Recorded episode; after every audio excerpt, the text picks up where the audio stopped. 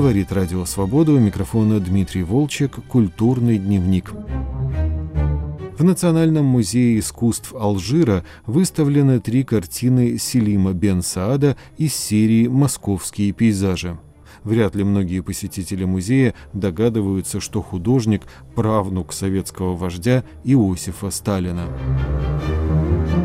Его дед, старший сын Сталина, в 1941 году попал в немецкий плен. Фотографии Якова Джугашвили появлялись на обращенных к красноармейцам листовках с призывом сдаваться.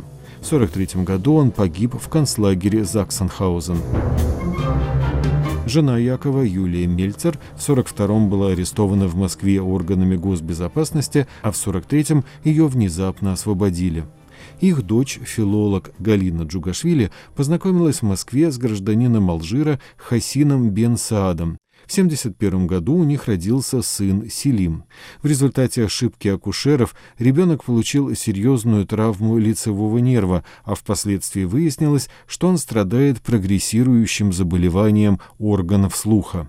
Галина просила председателя КГБ Андропова позволить ей выйти замуж за иностранца и получила разрешение. Однако ее обращение к Брежневу с просьбой выпустить ребенка во Францию для обследования в клинике, где ему могли спасти слух, остались без удовлетворения. В 1966 году из СССР бежала Светлана Аллилуева, дочь Сталина. Она выехала в Индию для похорон своего гражданского мужа и попросила убежище в посольстве США. После этого скандала советские власти опасались выпускать правнука Сталина за границу. Вопрос о теряющем слух мальчике рассматривал Совет министров СССР и принял решение обеспечить лечение ребенка на родине. Спасти слух Селима не удалось. Хасин бен Саад предпочел жить в Алжире. В Москве он бывал лишь время от времени. В 1984 году в СССР вернулась Светлана Аллилуева и познакомилась со своим внучатым племянником. В 1988-м Селиму впервые разрешили выехать за границу к родственникам в Алжир. Однако его отношения с отцом не сложились, а с крахом Советского Союза закончилась относительно привилегированная жизнь. В ближайшее время выйдет из печати книга «Тайны семьи Сталина», которую Селим Бенсад написал вместе с российско-американской журналисткой Ланой Паршиной. В 2007 году она встретилась в США со Светланой Аллилуевой и сняла о дочери Сталина документальный фильм. Лана Паршина помогла Селиму Бенсаду провести расследование обстоятельств гибели его деда Якова Джугашвили. В книге опубликованы документы и фотографии, иллюстрирующие яркие эпизоды из жизни потомков советского диктатора. Мы с Селимом постарались написать книгу для поколения Z, для молодых, все объяснили доступным языком, говорит в интервью «Радио Свобода» Лана Паршина. Чтобы не запутать наших слушателей, поскольку ваша книга написана не в хронологическом порядке, а там такая вольная хронология, я предлагаю обсудить эту историю, начиная с 40-х годов. Дед вашего соавтора, Селима, Яков Джугашвили, попадает в немецкий плен, и до сих пор до конца не ясно, что с ним там случилось. Пошел ли он на сотрудничество с немцами, при каких обстоятельствах погиб, или, может быть, даже выжил после войны. Много разных версий, и вы их в книге рассматриваете. Какому выводу вы склоняетесь, вы и Селим? Мы, в общем-то, доказали, что действительно он погиб в немецком плену. Мы с Селимом не претендуем на роль историков. Но это уже вторая книга моя, где мы занимаемся историческими расследованиями как журналисты. Мы поднимаем те вопросы, которые, которыми задаются журналисты. Если он был в плену, то почему протоколы допросов, например, не завизированы подписью его? Почему мы не можем найти из плена, например, какие-либо образцы почерка Якова Джугашвили? Куда делось его тело после того, как он то ли покончил жизнь самоубийством, то ли он был убит? Мы задаемся вопросами как журналисты и как криминалисты. И вот именно с этой точки зрения мы и ведем наше расследование, чтобы закрыть этот очень болезненный вопрос для семьи который волнует теперь уже внука Якова Джугашвили, так как мама Селима уже умерла, И мы, наконец-то, закрываем этот вопрос в книге. Ладно, ну ситуация осложняет то, что в архивах КГБ вам и Селиму показали не все документы, связанные с Яковом Джугашвили. Что-то по-прежнему засекречено. У вас есть догадки, что именно? Я подозреваю, что а, там, скорее всего, находятся материалы дела или какие-либо показания некоего Бессонова. Этот человек сидел вместе с Яковом Джугашвили – он являлся предателем Родины, преступником. И я думаю, что есть информация как раз касаемая вот этого Бессонова. Какой смысл ее засекречивать сейчас? Так как э, человек имел дело с разведкой, думаю, что там упомянуты и некоторые лица, работавшие в тылу врага, а может быть и те, кто, как оказалось из показаний Бессонова, возможно, работали на разведку Абвера или были двойными, тройными агентами. У меня есть такое подозрение.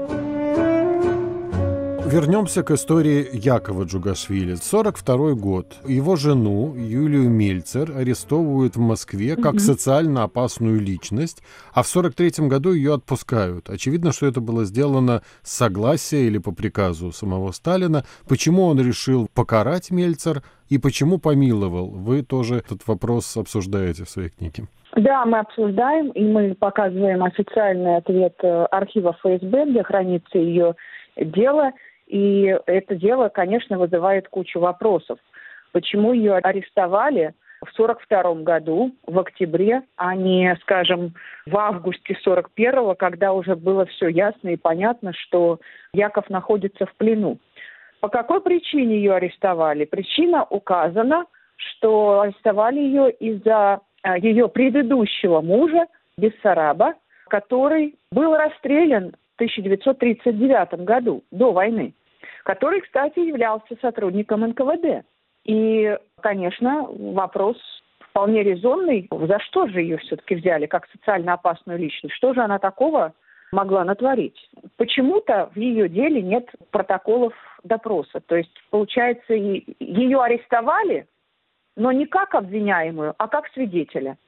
Единственное, что я вам могу сказать по поводу того, кто ее арестовывал и почему, я могу сказать, что и Сталин сам по себе являлся заложником той системы, которую он создал вместе с соратниками. И он ничего не мог сделать по поводу того, чтобы предотвратить арест Юлии. Потому что эти вопросы решал Берия эти вопросы были в компетенции НКВД. Я не думаю, Лана, что арест жены и сына Сталина Берия мог осуществить без ведома Сталина. Это совершенно невероятно. Конечно, Сталин знал. И э, то, что мне рассказала Тинатин Давидовна Игнаташвили, которая приняла непосредственно участие в создании этой книги, потому что она дала нам очень много материалов и фотографий, которые мы использовали в книге. Она сказала, что под арест брал Юлию Александр Яковлевич Игнаташвили, то есть отвозил ее, чтобы меньше травмировать дочку Гулю. Ведь Галина Джугашвили была любимой внучкой Сталина. И Сталин попросил, чтобы этот арест осуществился максимально безболезненно, без черных воронков, людей в кожаных плащах и так далее, как это раньше делалось в 1937-м при Ежове. И действительно Юлию забирал из дома Александр Яковлевич Игнаташвили. Ей дали подготовиться, в отличие от многих других людей. И почему же ее отпустили? Меня очень интересует, почему нет протоколов допросов. Почему расстрелянный в 1939 году бывший муж оказался причиной, по которой ее задержали. Есть простой ответ, наверное. Распространялись листовки о том, что Яков перешел на сторону немцев, и Сталин решил на всякий случай спрятать его жену в такой сложной военной обстановке? Вообще-то не только спрятать жену, но, в общем-то, подозревали, что жена в коей-то мере могла способствовать тому, что Яков вот так вот использовали, скажем так. Давайте вот теперь поговорим о том, что произошло в 1966 году. Еще один узел смысловой вашей книге – это неожиданный побег дочери Сталина Светланы Аллилуевой в Америку через Индию. Вы изучали документы, вы беседовали со Светланой об этой истории. Вы верите ей, что она сделала это совершенно спонтанно и вообще не планировала бежать, особенно учитывая, что она передала рукопись своей книги заблаговременно за границу? Я думаю, что она искала возможность бежать и, конечно, немножечко лукавила по поводу того, что она спонтанно все это сделала. Она говорила, что вот да, я вроде я, я даже не взяла фотографии детей там и так далее. То есть, ну, она подчеркивает, что сбежала она тогда, когда старший сын уже был женат, и у него был ребенок, а младшая дочь уже подходила к порогу своего совершеннолетия.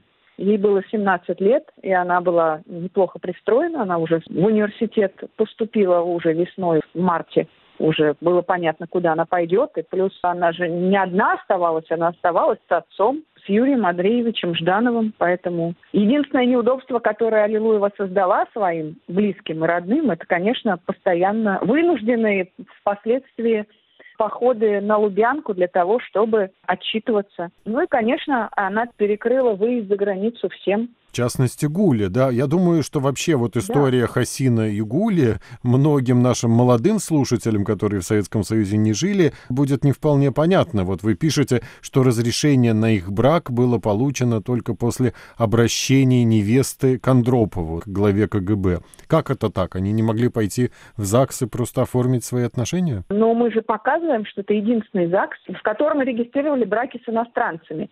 Просто у них не принимали заявления без разрешения из КГБ? Конечно, потому что человек автоматом мог бы получить и паспорт любой иностранец, женившись там на русской. Мне кажется, что как раз вот мы с Селимом постарались написать книгу для поколения ЗИ, для молодых, потому что мы объяснили доступным языком, как тогда это было. С установлением отцовства, например. Сначала Хасин признал ребенка, и только потом им разрешили жениться. Ну вот вы там намекаете, что родовая травма Селима могла быть искусственной, то есть ребенка изуродовали в качестве мести за связь внучки Сталина с иностранцем. Эту версию можно всерьез рассматривать? Эта версия была озвучена Галиной Джугашвили. Лично я сомневаюсь, что такое было все-таки возможно. Хотя, чему я не могу озвучить версию Галины. Вы публикуете очень интересный документ, обращение Галины в Совет министров СССР с просьбой выпустить ее сына на лечение. Ей было отказано. И фактически вот тут уже они виновны в том, что Селим потерял здоровье, потому что, наверное, французские врачи могли бы спасти ему слух. Возможно, да, потому что этот институт является лидирующим в плане именно спасения вот таких вот детей да, со слухом. Сейчас единственная опция Селима – это имплант, потому что ситуация уже запущена, очень сильно запущена. И он продолжал стремительно терять слух. Единственное, что вот в 1988 году мы пишем про это, Селим уже рассказывает, как он съездил к этому кудеснику доктору Портману. И э, что тогда уже, конечно, время было упущено. Но мне тоже интересно, почему вы же видели решение президиума, да, СССР, да, там предоставить там те возможности, способы лечения Селима и возможность пригласить этого французского доктора в СССР для того, чтобы он осмотрел Селима. Ну, видимо, как-то не пригласили почему-то, потому что доктор Портман – это тот доктор, которому Селима не пустили за границу, но была же возможность взять и привести его в СССР. Она, такая возможность на уровне Брежнева и ЦК КПСС рассматривалась. А вообще меня, честно говоря, поразило, что вот это письмо Галины Джигашвили хранится именно в РГАСПе, э, Российском государственном архиве социально-политической истории, где хранится самый большой, наверное, архив Сталина. Это вот фонд 558. Ни в одном другом архиве, будь то ГАРФ или э, другие архивы, я такого огромного количества информации именно по Сталину и лично именно и дела его, членов его семьи и по нему я не находила. Ну, разве что в ГАРФ есть интересные какие-то архивные дела полиции, например, на крестьянина Иосифа Джугашвили по кличке Кавказец 1911 года в Гарфе хранится. Интересно. Или э, там больше, конечно, хранится в Гарфе история Аллилуевых. Но вы заметили, специально для поколения ЗИ, чтобы было понятно, и вообще для новых поколений. Мы разбили даже родословное древо на ветвь Джугашвили, Сванидзе и на ветвь Аллилуевых. И мы не засоряли лишней информацией книгу. То есть у нас есть четкая история, вот как в фильме, знаете, берешь сюжетную линию и идешь. Не всегда по хронологии. Наверное, мы создали новый жанр. Есть такое понятие, как ракурс в кинематографе. И даже тут мы умудрились сделать так, что детство у нас глазами Галины Джу, ракурс э, Галина Джугашвили, становление – это Селим, потому что история повторяется, она циклично. И вот уже третья часть – это вот наше с ним расследование. Расскажите, пожалуйста, о том, как вы с Селимом познакомились и решили эту книгу написать. Про Селим знала давно, но встретилась я с ним а, лишь в 2019 году. Триггером послужила история, что мы с его отцом Хасином Бенсаадом поучаствовали в программе «Пусть говорят», где Хасин показал письмо Якова Джугашвили с фронта. Конечно, потомки Сталина не могут не волновать. И э, мне было интересно, почему же все-таки Селим, скажем так, самый неизвестный потомок, тем более такой линии, как Джугашвили, нигде не засветился, нигде не выступает. Но оказалось, что проблема, конечно, есть с тем, что Селим не слышит, хотя говорить он может. И оказалось, что вот мне сказал его папа, что Селим человек больной очень, и что он недееспособен, и что он является его опекуном, и что вот поэтому он его скрывает от внешнего мира. По факту оказалось не так. Увы, ситуация оказалась гораздо сложнее, чем то, что представлялось. Оказалось, что Селим вполне себе дееспособен, но вы же понимаете, что в России очень часто люди с какими-либо физическими недостатками – даже с потерей слуха, это люди второго сорта получаются. Я заметила, в Ашане да, начали хотя бы нанимать людей без слуха, расставлять продукты. И да, очень многие глухие работают иллюстраторами. В общем, получилась такая некрасивая история, когда в 2007 году я общалась с Аллилуевой, она дала мне задание, скажем так, связаться с ее родными. И когда я приехала в Москву, а приехала я, когда, к сожалению, первое же задание, которое я собиралась сделать, оно провалилось. Я приехала в районе 27 августа, когда умерла ее любимая племянница Галина Джугашвили, мама Селима. И лишь спустя вот годы, в 2019 году, я узнала о том, что прежде чем умереть, Галина Джугашвили каким-то образом подписала завещание, которое было завизировано, заверено, согласно которому все ее имущество, какое бы на тот момент ее смерти не находилось, она передавала своему мужу Хасину Ибрагиму Бенсаду и никому более живущему по адресу, который она занимала с 1947 года. И скрылась очень некрасивая история. То есть по факту получилось, что Селим для того, чтобы иметь доступ в квартиру, где он родился и вырос, был вынужден, например, заключить мировое соглашение, согласно которому он не мог элементарно даже пользоваться электрическим чайником. Вы можете себе представить жить в квартире, где есть газ, без электрического чайника? Сколько раз ему приходилось оттирать элементарно вот этот вот чайник, который перегорал? Он же не слышит. А почему у него такие сложились э, дурные отношения с отцом, и когда у них возник конфликт? Конфликт обострился, скажем так, после смерти матери. Естественно, всех москвичей квартирный вопрос давно испортил. У отца Селима был вариант, что он бы мог остаться в СССР после брака с любимой внучкой Сталина и работать там как молодой специалист. Тем более, что молодой специалист получил бесплатное высшее образование, профильное в сфере возобновляемой энергетики в СССР. Но молодой специалист решил вернуться на свою родину в Алжиров. И в итоге получилось так, что Селим рос фактически без отца. И когда отец вроде бы переехал в, обратно в СССР в 91 году, в Алжире произошла смена такая власти и такая исламизация страны, скажем так. Именно вот в 91 году Хасин уже стал больше проводить времени в России. Ну, и вы можете себе представить, да, два взрослых человека. Один не знает совершенно собственного отца, которого он видел раз в году. Рос мальчик рос, получается, без фигуры отца. И вдруг какой-то мужик проезжает и начинает диктовать ему свои условия и ставить правила и рамки.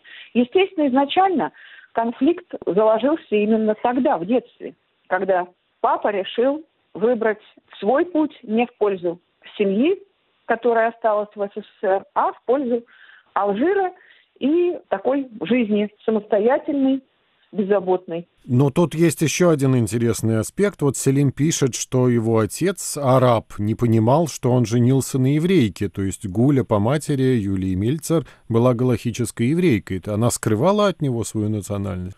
Откуда он мог знать, что Галина Джугашвили, грузинская фамилия, грузинка. Вы понимаете, что Сталин – это символ такой, великий грузин Советского Союза. Естественно, Хасим не знал о том, что Галина Джугашвили является еврейкой по маме, потому что мама в 1967 году умерла. И он, он думал, что сорвал куш, скажем так, наверное. Надо же, на внучке самого Сталина которая, ну, грузинка получается, но никак не еврейка. Это история с квартиры. Я видел в бульварной прессе такие сообщения о том, что Селим бежал из этой квартиры, которая досталась Гуле, как внучке Сталина, что они больше не живут с отцом. Это так? Это правда. Селим сейчас находится в Рязани и боится возвращаться, потому что по рекомендации адвоката Юлии Вербицкой – он э, уехал в Рязань еще в девятнадцатом году, то есть вы можете себе представить, конец ноября девятнадцатого года. Он уехал в Рязань, и там он по сей день находится, живет э, в тесноте, но не в обиде. Они с женой живут у родителей жены. Вы, Лана, со многими родственниками Сталина встречались, и, прямо скажем, отношения у них у всех довольно сложные между собой, и не все ладили. Есть что-то общее в характере? Вы что-то подметили такое? Да, очень своенравные, и характер они, конечно, стальной проявляют. Очень своенравные, всегда гнут свою линию, даже с Селимом. Это бесполезно. А, припираться все равно он найдет аргумент, чтобы сделать по-своему. Говорю ему, Селим, пожалуйста, не лезь в эту всякую политику, нет, я выскажусь про Бузову. И к нему постоянно стучатся в, в соцсетях, так как он уже теперь в соцсетях есть, представители СМИ. Но он, естественно, их все-таки ко мне посылает, потому что я не хочу, чтобы его неискушенность в общении с журналистами как-то ему повредила. Но, тем не менее, вот он все равно высказывается. Вот недавно высказался про Бузову, что она, конечно, не любовь Орлова, но пусть поет. Чего вы привязались к этому спектаклю в Амхате. Его невозможно заставить, например, какой-то партии примкнуть. Он считает, что он должен держать нейтралитет. Но вот единственное, что он идеализирует Путина. То есть он считает, что вот Путин все правильно делает, но вокруг него окружение такое плохое, что жаль, что он такой вот не Сталин, э, мог бы взять и расстрелять их к чертовой матери, всех этих коррумпированных чиновников. То есть вот такой вот человек наивный. Ладно, а что он думает о своей тете Светлане Аллилуевой? Ведь у них отношения не сложились в конечном счете.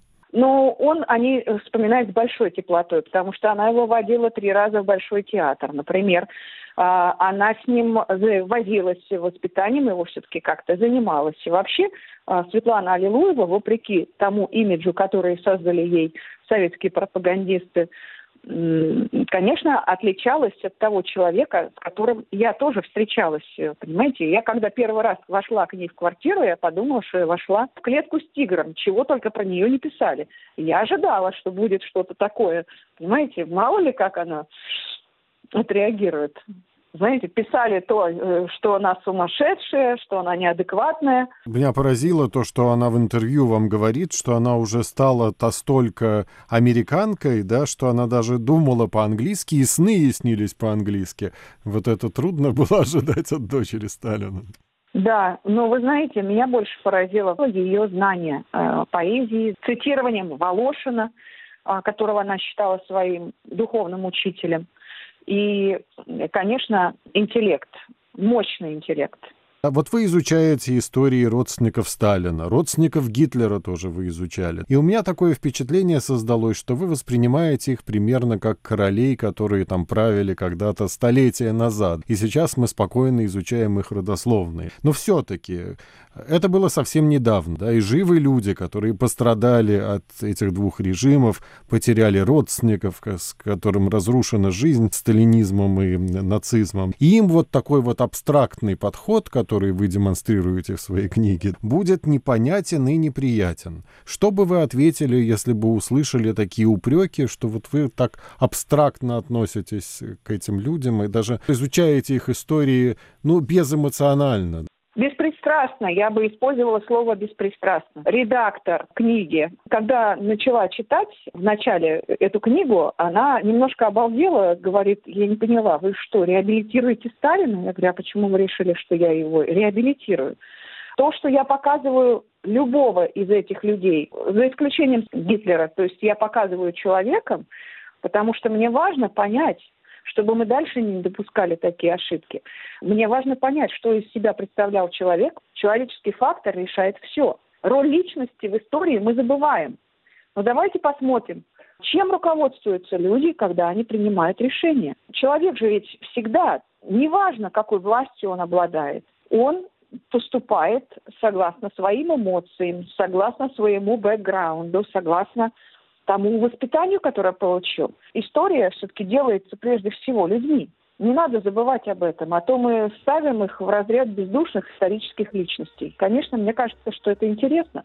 Изучать таких людей неоднозначных, их семьи, их бэкграунд, и на примере потомков показывать, какие последствия это будет иметь потом. Чтобы те, кто сейчас находится у руля, у власти, думали о том, что Таким же образом их будут судить потомки.